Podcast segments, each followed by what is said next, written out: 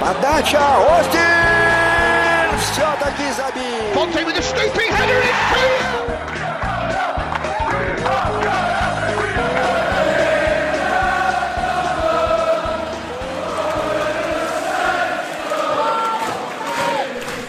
Hello and welcome to another episode of the Southampton Delivery Podcast, a podcast dedicated to the Southampton Football Club and all of the SFC fans. My name is Matt Markstone, and I'd like to thank you for joining the show. And whether you've been a long-time listener or this is your first time, I'd like to encourage you to subscribe to the feed, whether it's in iTunes, Stitcher, Acast, Google Play, TuneIn Radio, or wherever else you get your podcast. Subscribing to the feed will ensure that you don't miss an episode and that you'll get each new episode as soon as it is available. Yesterday, I was talking with somebody and they didn't know how to subscribe to the feed. So if you have an iPhone, this is really the easiest way. If you have an iPhone, you have an app on your phone.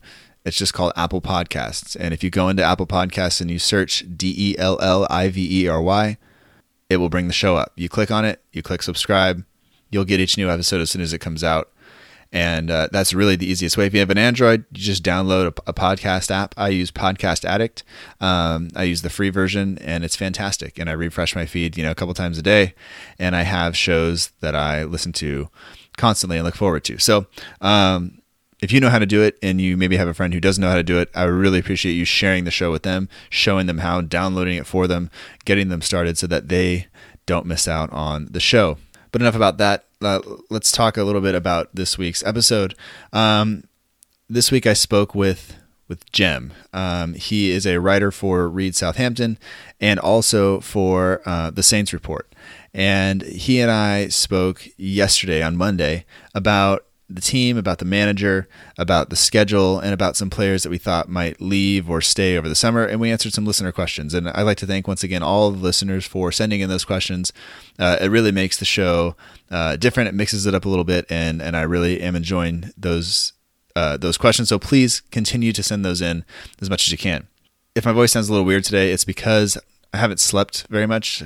Out of the past 26 hours, I've probably been awake for 24 of them.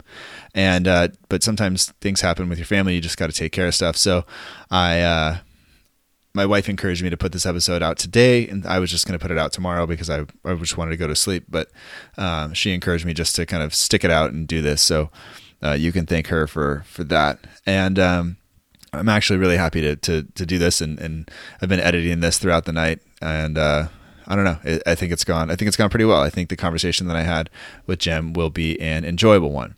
And one last thing before we get to that conversation with Jem. Last week, my guest, Jamie Grant, he's been on the show twice now. He runs the Southampton page on Twitter, Instagram, and Facebook.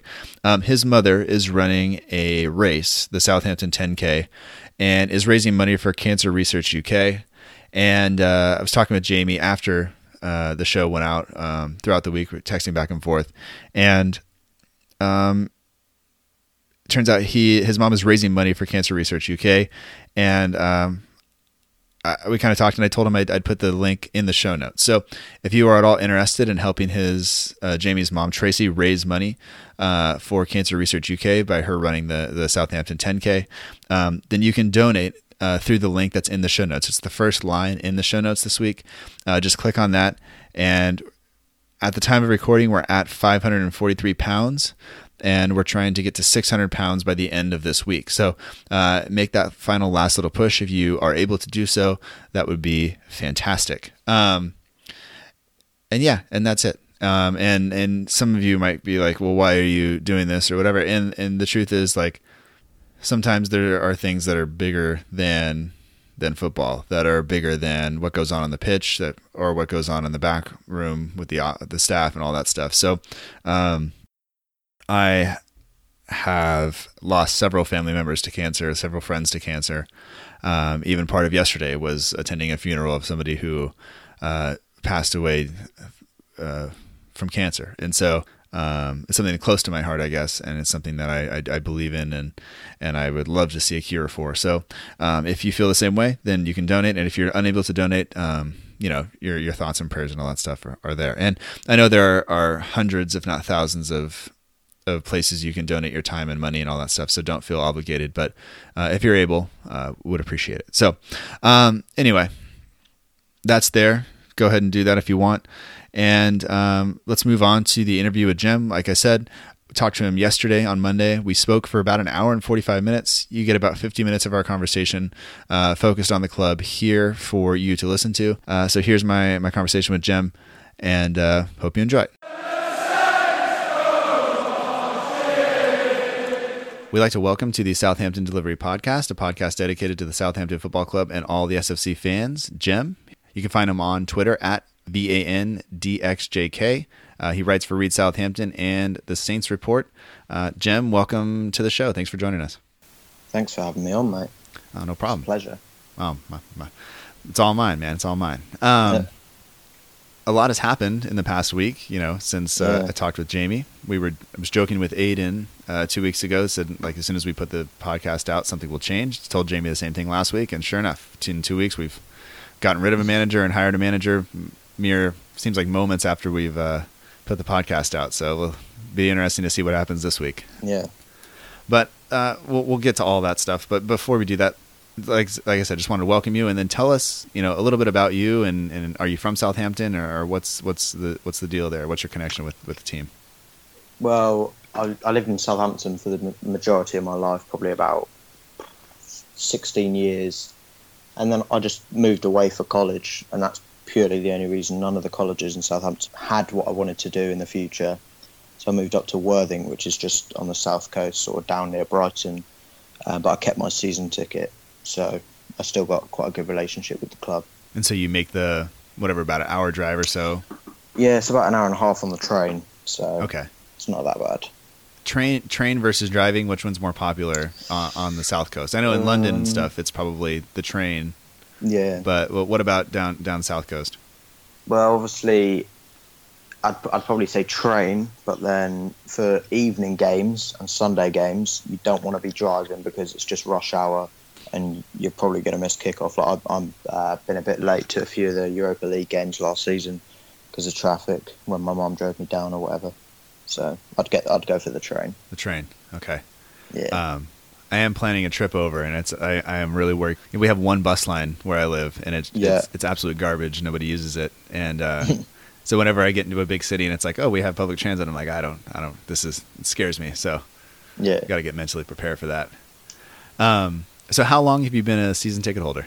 I've been a season ticket holder for 4 years now. Okay. And anybody else in your family follow Saints or no? Ever since I was younger, it's sort of just my auntie that took me to the games, and she lives in Kent. So she'd come down and we'd go to about 2-3 games a season. And sort of when I grew up, got a bit more money, obviously, started paying for a season ticket, and it's paid off. I mean, I've had some of the best times of my life at St Mary's, so it's been worth it. What section of the stands do you sit in?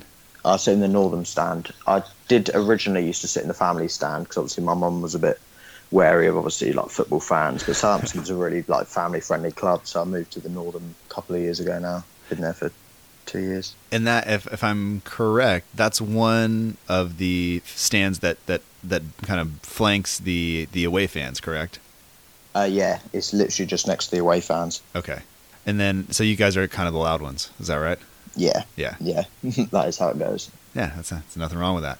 And I should ask you, too, how do you feel? Because some people have been really critical of the fact that we have kind of our two loudest sections of fans on either side of the away fans and not together. What would you prefer? Would you prefer you guys kind of I think it's Itchen North, right? Would you guys be together, or do you like them kind of how it is? Well, in an ideal world, I'd just like the whole stadium to stand up and sing. But if I had to have it, I would probably move those Itchen fans over to the Northern or just on the side of the Kingsland stand just to sort of unite more, because there's about 400 or 500 fans over there in the Itchen that sing their hearts out for 90 minutes, and it's just sort of they're let down by the rest of the stadium. So obviously in the Northern, we've got the Kingsland to back us up. But over there in the Itchen, they've just got a group of them in the corner that just sing, and they don't really have anyone else to back them up. So yeah, I'd probably move them. Which bank of stands would you say is the loudest? Is it where you sit, or is it Itchen North? Yeah, it's the Northern. Okay. No question. All right. Sometimes mid game, the Itchen do make a bit more noise than us, but yeah, it's the Northern. And then, I don't know. So now, when you go, you basically go down by yourself, or do you meet people there? Like, have you been sitting around the same kind of people for the past few years, or how does that work? Yeah, for the past 2 years, I've been sat in the same seat, so I've got a little little group of people around me, behind me, that I sort of get on with. I don't think any of my mates have got season ticket holders. There's a couple of close mates that go to games. But yeah, certainly since I moved to Worthing, I've been travelling down on my own and going on my own for 3-4 years now. So, and do you find that, like, you enjoy that aspect of it, like the getting to the match on your own and kind of stuff, and then seeing everybody, or would you rather be on the train with other people that you know? Or well, yeah, when I go down, I do sort of see it as like my thing. Obviously, because on Twitter you talk to other fans, but when I go to a game, I see it's a very personal thing. I like having my independent time to support the club, but when I go to away games, I like to have a group with me. I mean, I went to United last season on my own, and an 8-hour trip on the coach on your own is not fun. Let me tell you, it's not fun. No, and then it's not even like you're not even going to really bring a book or anything, because you don't want to carry that around the yeah, exactly, the match and stuff. Yeah, that would drive me. Yeah. And so what other away matches did you go to last year then? Last year I went to Arsenal, which we lost 2-1. United, we lost 2-0. Crystal Palace, we lost 3-0. I went to West Ham, which we won 3-0 up. And then Watford, which was the 4-3. I'd say that one's probably the best one out of all the season, the 4-3, because it was just goals galore. Yeah, yeah. And so which was United then the longest trip then? Yeah, definitely. Yeah. Just okay. 8 hours up on the coach. Wasn't that a midweek? Was that a midweek game too? It was a Friday night football. It was the first one of the season. Isn't it? Right. I remember. Why would they put an evening kickoff from Southampton to Manchester? At least make it two clubs that's sort of near, so that fans can get easily to the game. Right. And you know they never would have done that. Maybe this is just me being bitter. They never would have done that to United, making them travel that far. Exactly. Yeah, but maybe I shouldn't say that. But I remember watching that, because I was school had just started for us, so I was at work, and I was luckily doing a project where I was just sitting waiting for people, and so I had the match on my tablet, and so I remember cursing when Zlatan scored. I was pissed, but whatever. Anyway, so in addition to all of that, you're also writing for Read Southampton and the Saints Report. So you mind telling us a little bit about how you got started doing the writing? Yeah, well, I've been writing articles for a year or two now, and I sort of just wanted to make the step up and obviously write for Read Southampton, because it's quite a big thing now. And the Read network in general, I've done a couple of pieces for Read Man United, Read Everton. They've all got like their own little websites related to each different Premier League club. And then with the Saints Report, me and a couple of mates just wanted to start our own thing and just write, just get our opinions out there and just be creative, to be honest. All right, well, that sounds good. And have you gotten any kind of feedback or any kind of support from like, how does your family feel about you doing the writing? Do they read the stuff, or do they say go for it, or they go like, why are you doing that? Well, none of my close family really enjoy football. They know that I obviously write for different websites and stuff, and they like me doing it just because it helps you academically, like with college, obviously, gain more experience with writing, no matter if it's about football or what it's about. You're just gaining writing experience. Yeah, all right. That makes sense to me. And that's kind of what I think you have to do. You have to practice. And, you know, you get feedback from all over the place, and then you get better at it. Yeah, and so people can find, of course, you're writing at Read Southampton and then at The Saints Report, right? Yeah. All right. We'll put the links to those in the show notes. And you are on Twitter at VANDXJK. As somebody noticed yesterday, you were not actually Virgil van Dijk. That. That's okay. I might have to change that when he leaves, though. Who knows? Yeah, you know, my phone case. I won like a competition, and I have my phone cases is Jose Font and Virgil van Dijk on the back, and it's like, man, I think if he goes, that'll be my excuse to get a new phone, as I don't have a case for it anymore. But, yeah, garbage. But I should have just gone with Bertrand or somebody. But we'll see.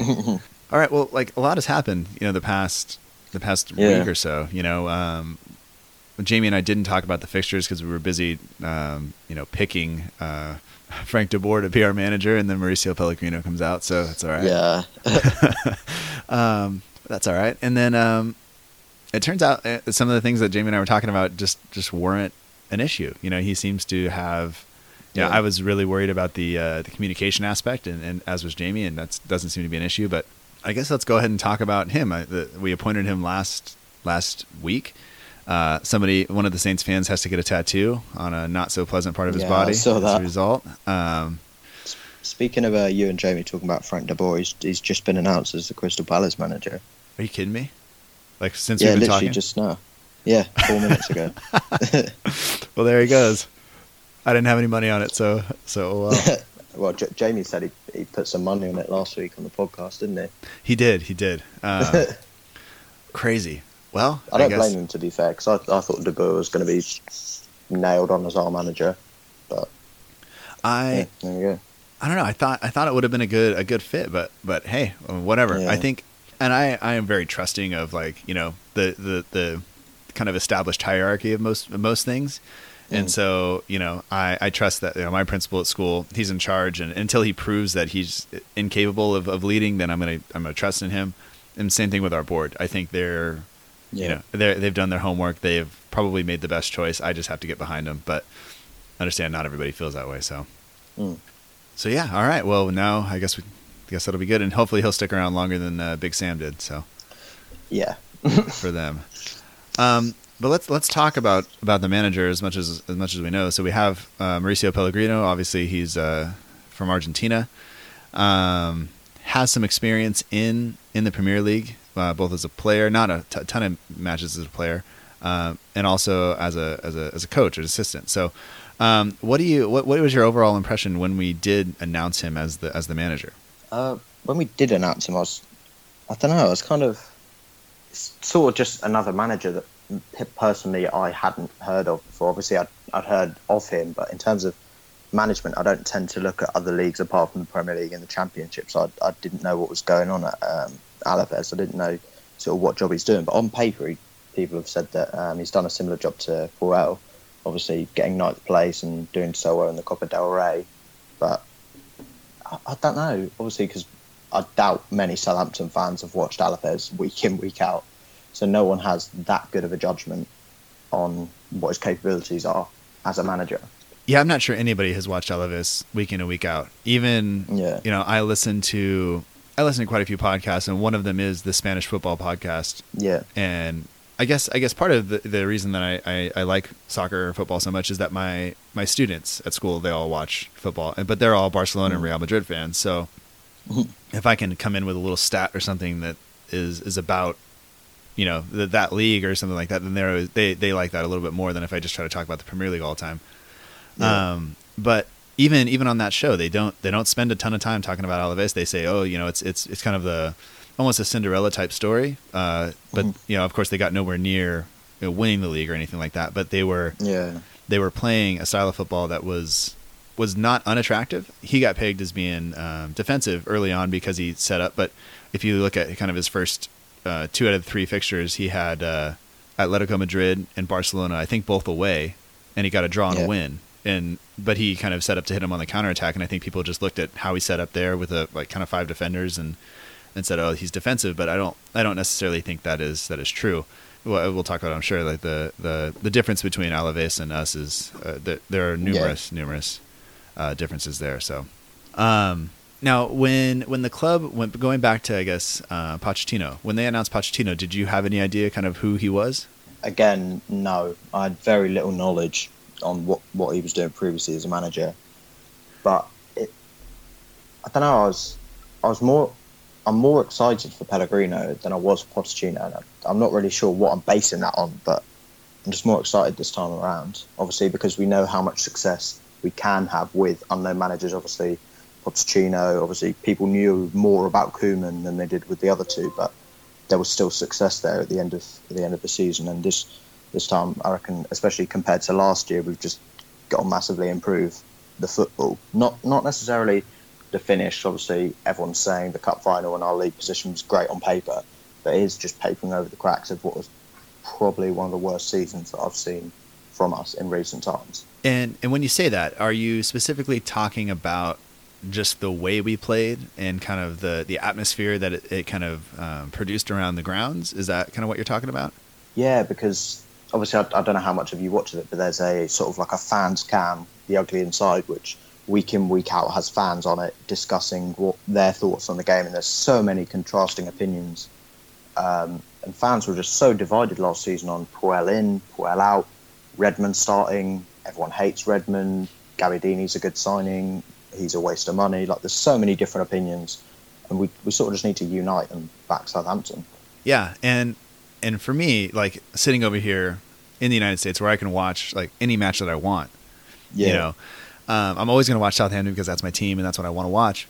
But honestly, sometimes it was a lot more fun to peek over at the Spurs match and watch them, you know.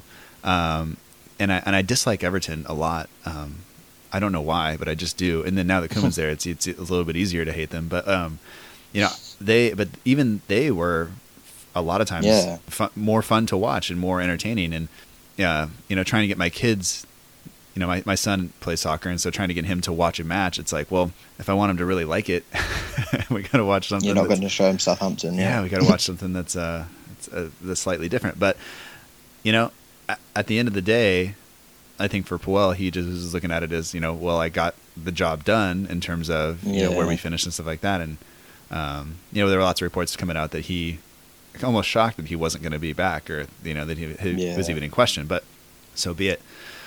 So what are you kind of looking forward to from Pellegrino this year? What do you think that he will do maybe differently than Puel did? I think sort of make changes, not necessarily just substitutions, but formations for different games. Puel played it quite safe. I think the only occasions where he sort of changed it up was for that Liverpool semi-final. Both of those legs, he did go very defensively and tried to hit him on the counter, and it worked. So why couldn't he adapt the formation and players for different points throughout the season? I can think of 3 or 4 games where if he'd have changed the formation or changed the style of play, we could have easily won that game, and maybe even pushed Everton. Yeah, yeah.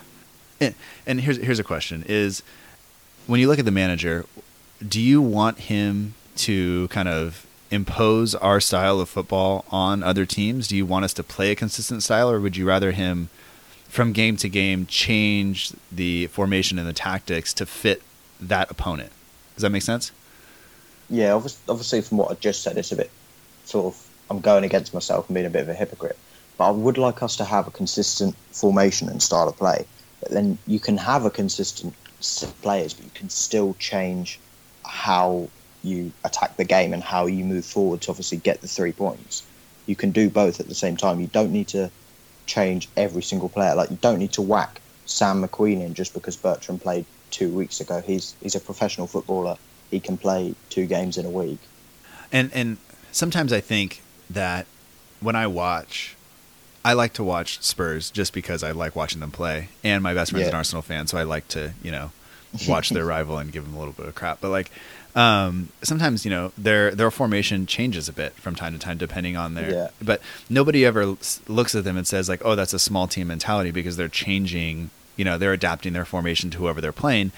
And sometimes I think that I hear people say, well, you know, if we go up to United and we play, you know, say we play a back five or whatever we do. Then that's, you know, that's parking the bus, or that's this, or that's that. And that, and if we're a big team, if we want to be a big team, we can't do that. Do you agree with that kind of line of thinking, or do you think that it's just good management on the manager's part to change things up a little bit? I think it's good management, because you saw countless amount of times big club managers, sort of your Chelseas, your Uniteds, change their style of play to get the 3 points. I mean, obviously, you know that Mourinho is just getting draws left, right and centre, but when he decided to whack Ander Herrera on Eden Hazard all game, you knew that was a tactical masterclass, and that sort of essentially won them the game. But I think that was in the FA Cup. Correct me if I'm wrong, but no, I think you're right. He still changed it to get the win, and that's what managers need to do. Yeah, yeah. In my opinion, obviously. No, I think you're right. Let's see. Any other thoughts on the manager? Anything you're really looking for? Obviously, I've read a couple of reports on people that know more about Spanish football. He says he likes to utilise his full-backs and obviously break on the counter. So it'd be nice to see sort of Cedric and Bertrand have sort of their breakout season, if you will. They've both been quality this year, but I don't think either of them have got the sort of praise that they deserve. So I reckon this year could be big for them. Yeah, and if he is going to be utilizing them, I think it's even more important that we really hold on to both of them over the summer. Yeah, massively. Bertrand's been linked with a move away, and now Cedric is being linked with, I think it's Juventus and maybe a few other clubs. So we'll see. And it's understandable that they are being looked at. But the fact that Bertrand has been linked away, you look at, I think he still lives near the Chelsea training ground, and that's always something that people point out. But let the man live where he wants. He's a young man, and he wants to live in a big city. Leave him alone. Yeah, exactly.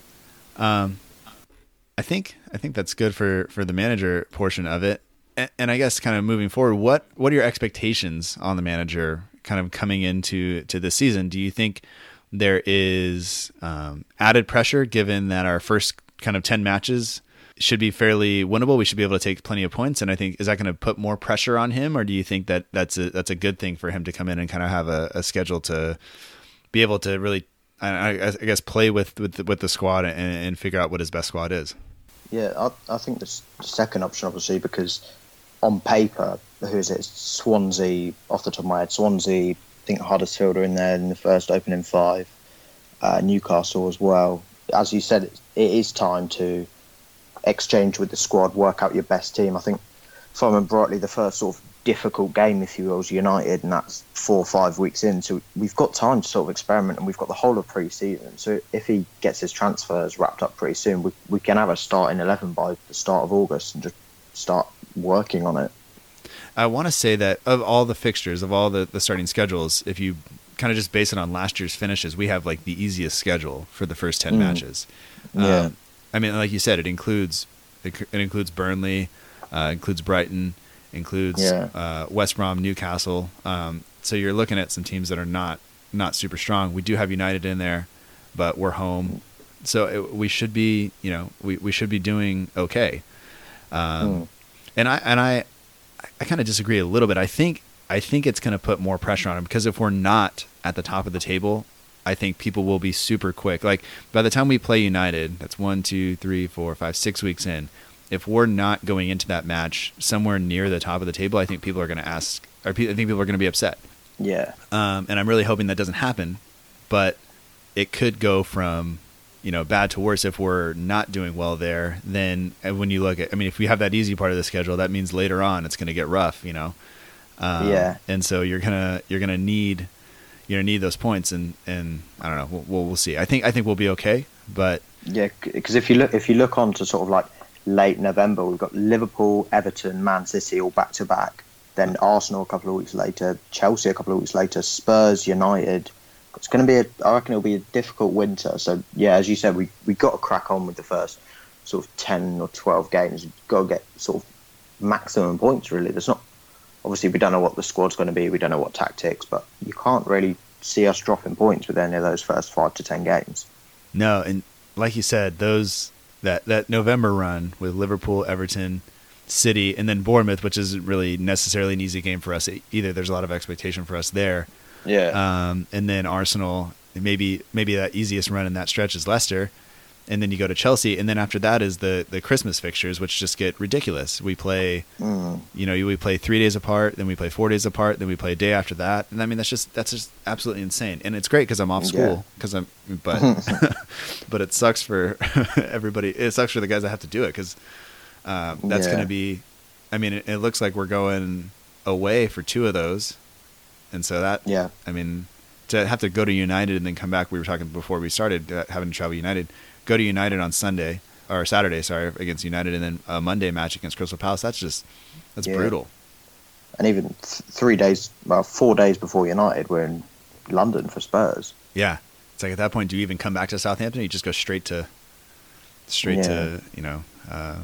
Manchester. So I don't know. That's going to be. I think that's going to be a bit of a rough go for us. Yeah, it's probably the biggest thing. And then we end the day.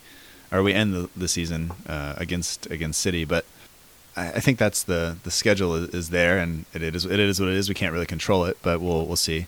And I think I want to say did we already get a game moved very early on? We swapped West Ham home and away. West Ham got swapped because they're hosting an athletics tournament of some description at their ground. So yeah, and that's definitely we've got back-to-back home games. It's definitely not a football match if it's an athletic event at their home ground. So yeah. Hopefully the atmosphere, maybe people will cheer louder for track and field than they will for them. So. I should just stop because it's mean. But I don't know. We're looking at coming in on the start of the transfer window here pretty soon. Yeah. Now that we have the manager kind of in place, and I know Les Reed does a lot of the negotiations and the scouting and all that stuff. But what do you think about our transfer thing? Where do we need to strengthen this year, you think? In terms of position wise, Jamie said it last year, and I'm literally just going to echo that. We need centre backs. Right. I mean, there's that long old discussion, you could have it for years. Is Stevens good enough to replace Jose Font?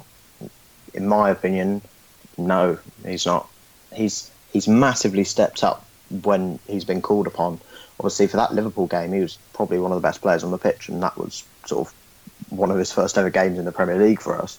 Mm-hmm. And he stepped up when he's needed to, but moving forward, I don't think he's good enough to be a regular starter, because people looked at him this year, like opponents, and said, who's Stevens? Like, why is he playing? And obviously, we can't have teams obviously get complacent against us, because we'll just crumble. Right. In my opinion. Right.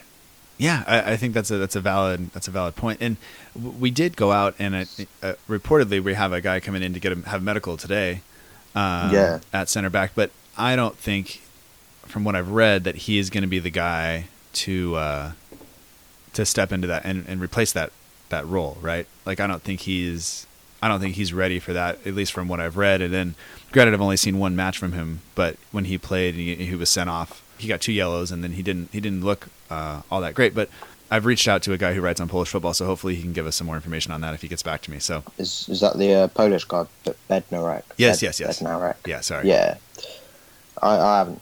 I don't tend to watch football, as I said, apart from the Premier League and the Championships. I've got no knowledge on him whatsoever. And I think it does say something, and maybe this is unfair, because James Ward-Prowse and Nathan Redmond both are currently playing for the under-21s, or the under-23s, whatever it is. But, you know, Bednarek is playing for the under-21s for Poland. He's not playing on the senior team, and that maybe he has caps outside of this tournament. But to me, that says, you know, you're not quite at that level where I would want you to be a starter. But then you look at the, sorry, just to like put a point against you. If you look at the rest of our team, I'd say probably Romeu's one of maybe the best players in our team, but he's nowhere near the Spanish squad. Right. Because sort of Poland don't have the best international team. So I don't know, obviously different opinions. Yeah, no, maybe it's completely unfair, but I'm just looking at you know, paper. Just trying to, and going like, you know, well, if he was the starting center back for the Polish team, which is not the strongest team, maybe that would make it a little bit better. But I get your point. I understand. Yeah. Some people, I forget exactly where I read this, but they put out like a transfer, like the record transfers for each team. And looking at it, it's like almost every single club, their record transfer happened either 2016 or 2017. And just the money people are paying for players is outrageous. For instance, back in 2012, Jay Rodriguez was our record transfer fee, and he's at only $7 million, which is a lot of money, because I'm probably never going to have that much money, period. But like, you know, then you look at the player we're getting in Buffal, and we're paying, you know, around 21 if it all works out kind of the same way. Do you see this as just what part of football and what's going to happen, or do you think we'll wind up breaking that at any point this season, or do you think that'll be that record's going to stick around for us for a while? Well, obviously, inflation in football, money's always going to rise. Obviously, I think it was rumoured to be about 20 million for Buffal with add-ons and all the bonuses and stuff. I can't see that being broken this season. Obviously, it depends who we lose and who we bring in, because obviously, if we lose someone big, obviously, Van Dijk's rumoured to go, Bertrand might be going, Cedric, Romeu, all these names that could be going, we may end up having to break that transfer record to obviously keep up with our sort of 7th to 9th league finish.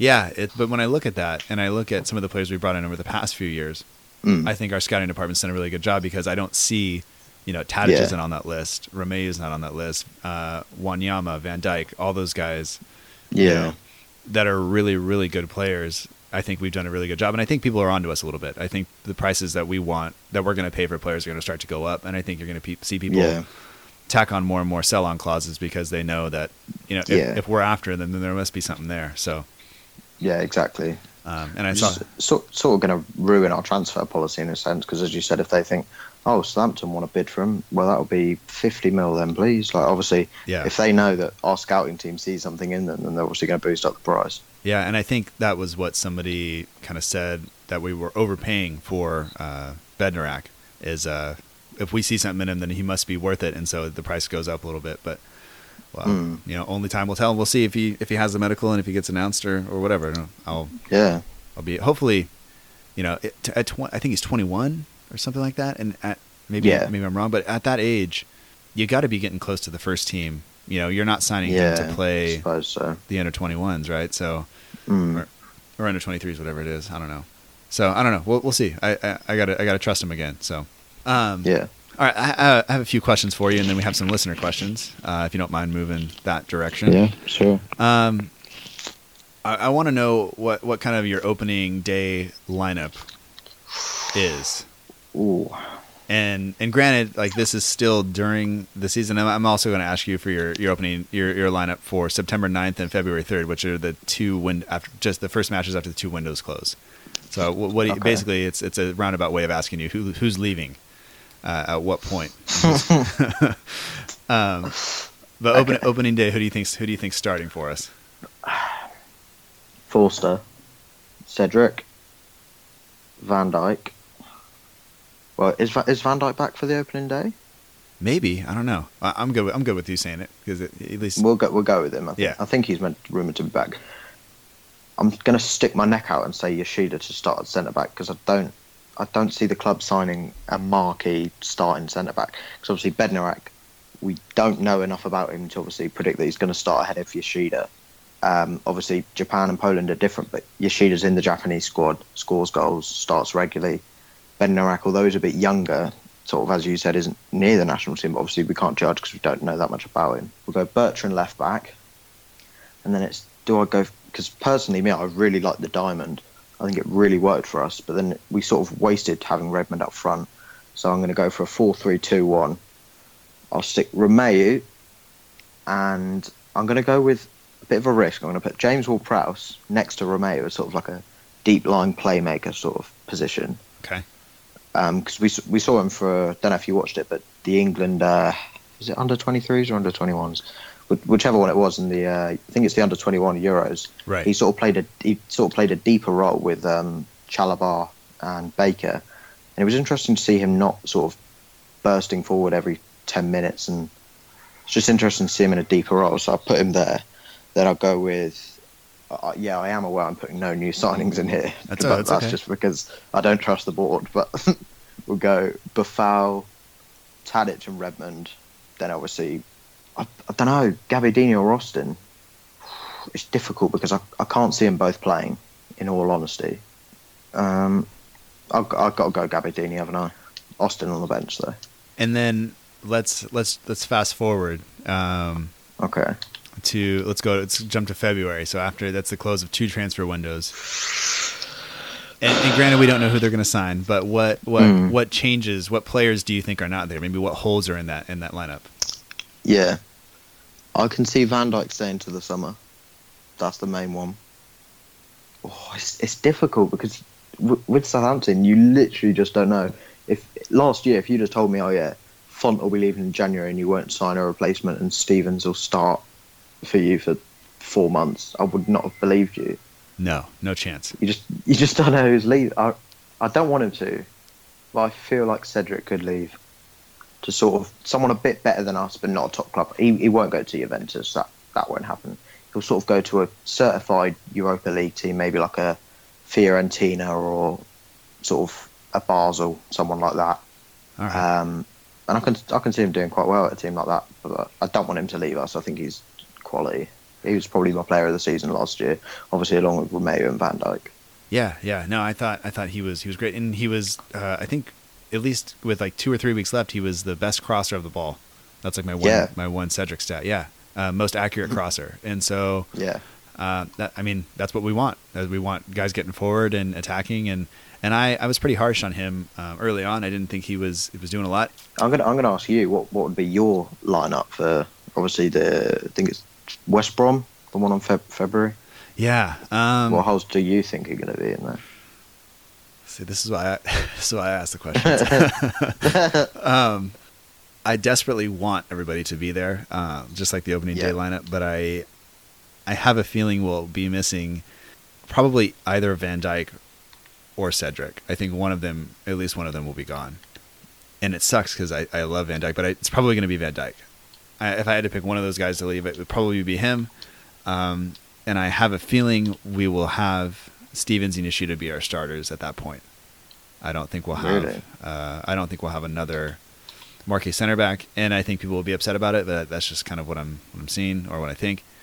And I have a feeling we're going to wind up, if we played a 4-2-3-1 and you had Romeu and Ward-Prowse play those kind of deep line roles, yeah, it gives you the opportunity to put in, Redmond and Buffal and Gabbiadini, or Redmond and Tadic and Gabbiadini. But I don't know who they're. I think Redmond has to start for me. I think that he offers a lot of pace for us, and he's more direct than Tadic and Buffal, who I think are very similar players. Because you could really tell when Redmond wasn't on the pitch at times last season. Like sometimes Buffal was there, and I was thinking, has he been on the whole time? Like obviously last year it's difficult for Sofiane Boufal because it was his first season in the league, and obviously he got so much criticism unfairly, the majority of it I think, because it's his first season. Like it doesn't matter if he's our record signing or if he costs $500k, it's his first season in the best league in the world. You've got to give him a chance. Yeah, absolutely. I don't know, and I don't know if I want to see us play with two strikers or not. I think I don't know.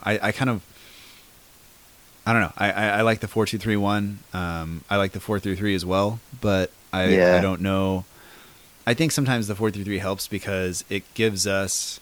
I think we have a very good midfielder in Romeu, but I think you give him that one extra layer of protection. You give him the extra midfielder, and if we can play that against a two-man midfield, I think that helps.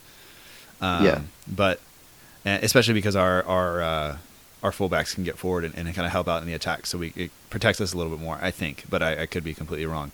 But I don't know. We got quite a few listener questions, and we obviously do not have time to answer them all. But looking through there, just kind of pick one or two in your head. We kind of answered that first one from Holy Hoiberg.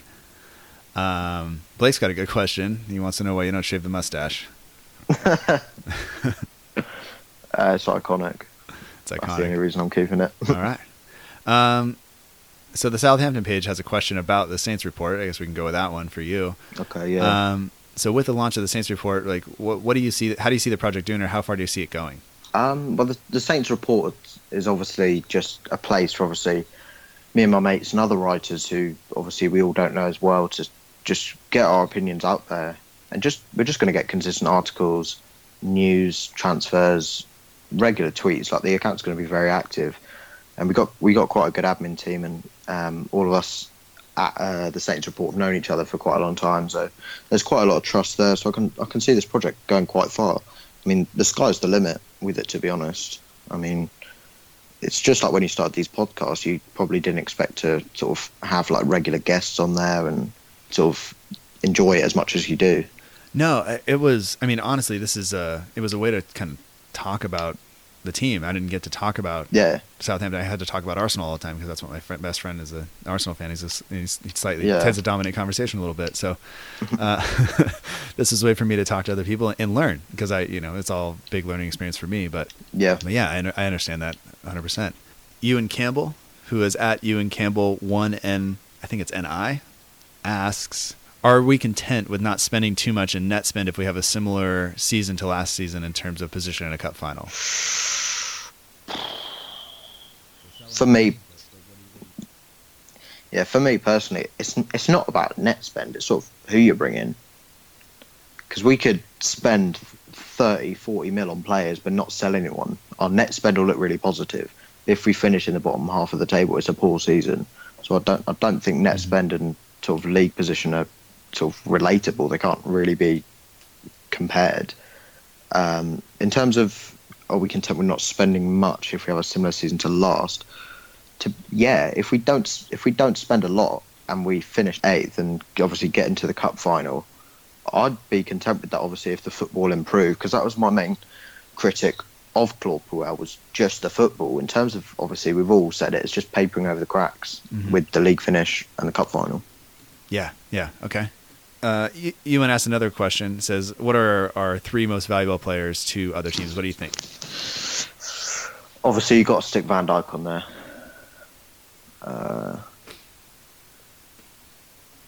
I'd probably go Van Dijk, Romeu, and I'd like to say Cedric, but I feel he's most valuable. I might go James Ward-Prowse, just for, obviously, he's only young and the things that he's doing, it's just quality. I really like him and I think he's really improved under Puel, and I'm sort of low-key worried what he'll be like under Pellegrino, because obviously under Koeman, I don't think he had the best of times. I think he had one good game, which was against West Brom, where he scored a free kick and a pen. And it's just sort of worrying as to whether, like, which players are going to thrive under Pellegrino, which are going to sort of like die out. Because obviously Shane Long under Puel was sort of nothing compared to what it was under Koeman. Right. Well, and I think it's down to the style that we had too.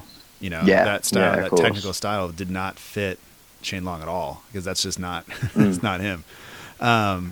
I think we saw what he can do best when he was on that counterattack against Liverpool. You know, that's how he scores goals. Yeah.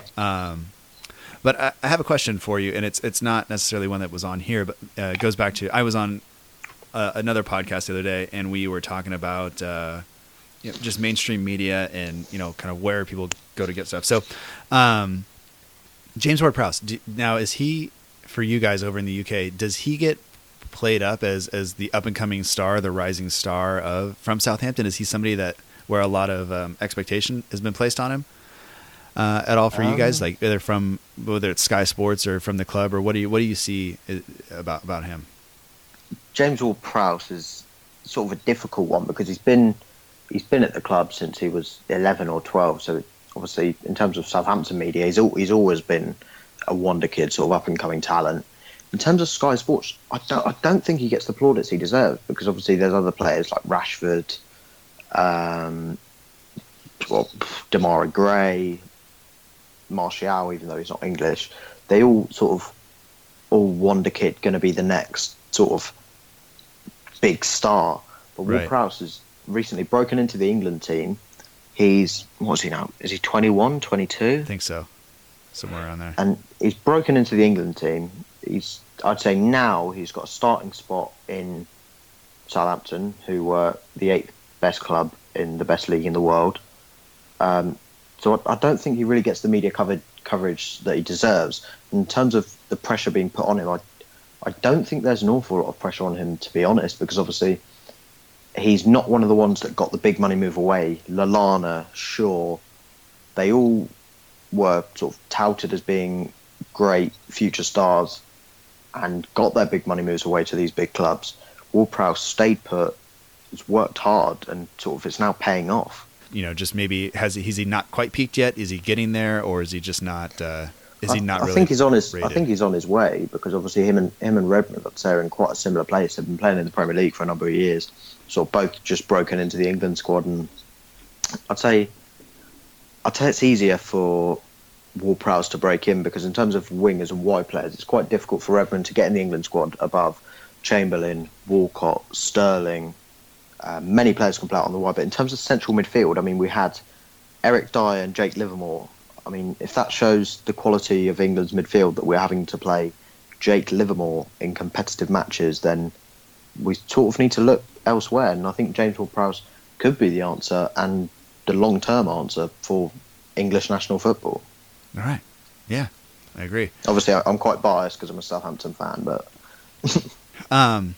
I have one question for you, and it came in via direct message because it's a little bit longer, from Robbie from @SaintsFrance, and okay, yeah. he kind of couches this as he wants to say that he likes a lot of the accounts and all this stuff, but he has a question that says, when people have player-based accounts, so like yours is @VanDykes, and we have Holy Hoiberg, and we have Mystic Maya and all these other things that are hilarious and make me laugh.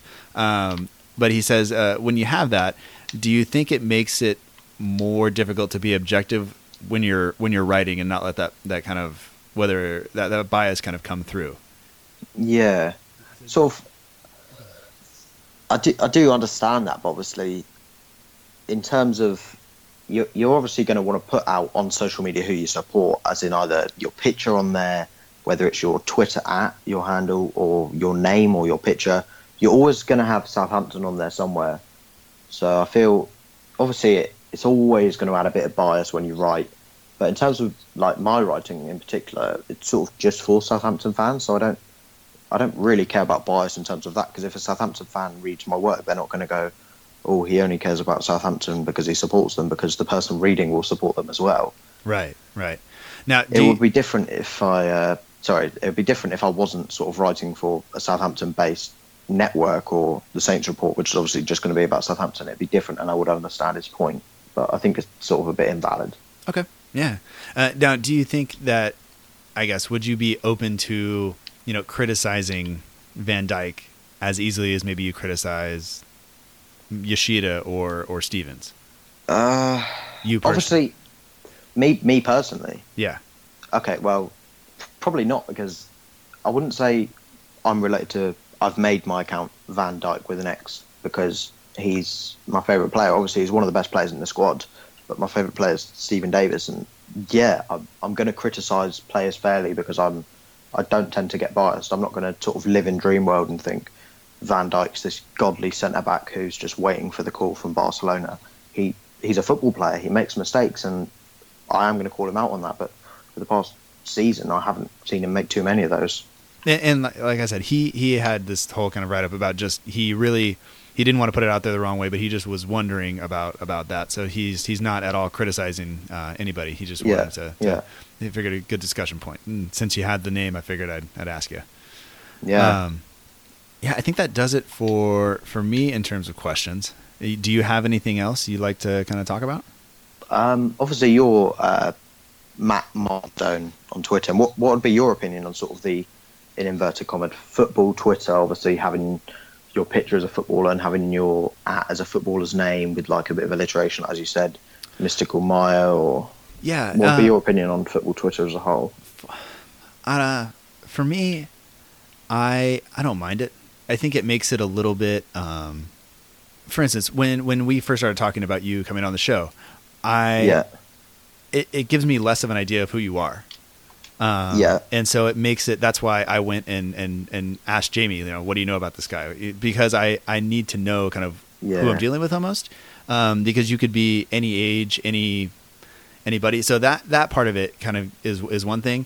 But I think when you write for Read Southampton, your name's on there, right? You don't, you can have your @ up there, but your name is also there. And so that helps. I always, tend to look at those accounts, and I guess if I look at them, my first reaction is that it's going to be a bit more silly. Like it's probably not going to be all serious all the time. Most people that put their full names up there are not just going to, I can't even say that because you look at some of those people. I was going to say that most people that put their full names up there are not just going to go out and try to hammer people, but that's not true.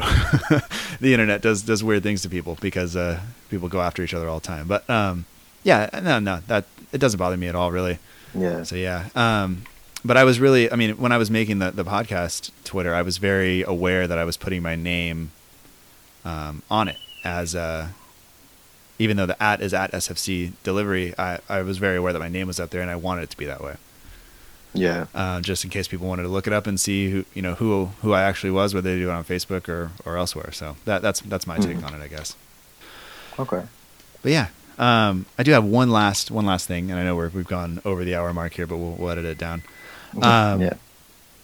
So you just have applied to do theater, right? Yeah. So if you had one Saints player, you had to do like an act with, like a scene with, a show with. Who's your partner or whatever in that? Who would you pick? It's a difficult one. I don't know. I feel I'd probably go with Jay Rodriguez at the moment because you see sides of him where he's acting seriously, but then you see like Snapchats of him on the Southampton Snapchat and acting a bit like a joker. So I'd probably go him because he's quite versatile and I feel like he could do a range of roles and characters. All right. Yeah, I don't know who. I don't know what I was expecting you to say. I think that's good because you got to have somebody who can do it all, right? Yeah, exactly. You have the. I don't know. That's good, and I know nothing about theater, so that's. It just seemed like a good question at the time. So. Yeah. Anyway, all right, man. Well, I appreciate you coming on the show and taking the time to do this. I know we've gone over a little bit, but you know. Thanks for having me on. Oh, my pleasure, man. My pleasure, and. Yeah, and we'll have to get you back on again and check in on the Saints report and definitely and all that stuff. So we will we'll talk to you soon and enjoy the rest of your day. And thanks. See ya. All right, later.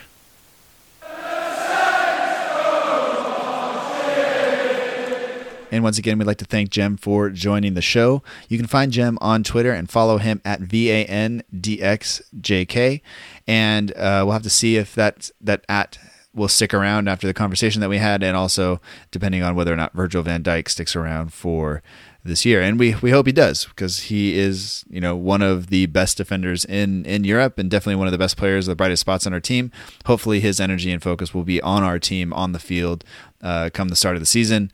And if he goes elsewhere, he goes elsewhere. There's nothing really we can do about it at this point. But, you know, it seems like some things are happening. It seems like since we recorded that Liverpool are not going to be punished for their conversations with Van Dijk over trying to get him to join the club. But, hey, there's nothing really we can do about that either. We're not in control of that. So be sure to follow Jem. And if you want to follow this show, you can do so at SFCDELL_IVERY on Twitter. And you can like the Facebook page at facebook.com/SFCDELLIVERY. There's no underscore in the Facebook address. And we appreciate you subscribing to the feed, whether it be on iTunes, Stitcher, Acast, Google Play, TuneIn Radio, or wherever you get your podcast. And also connecting with us on social media, like we said. So any feedback you have, we're always here to take it. We're always happy to hear it.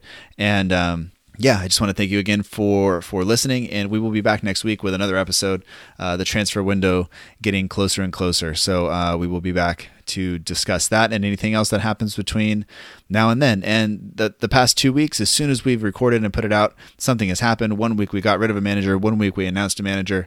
So who knows what will happen this week. We will just have to wait and see. So once again, thank you for listening to the show, for downloading and all that stuff. And be sure to check out the We Are Southampton page on Instagram for match day edits, polls, competitions, and more. Be sure to check out We Are Southampton on Instagram. Matt, who runs the page, has been a supporter of this show from the very beginning. He did the show's logo. He's been a guest, and I can't thank him enough. So be sure to check out We Are Southampton on Instagram for all of your Saints-related needs, edits, all that stuff. Just check it out. So I think that does it for this episode. And until next time, remember that together, we march on.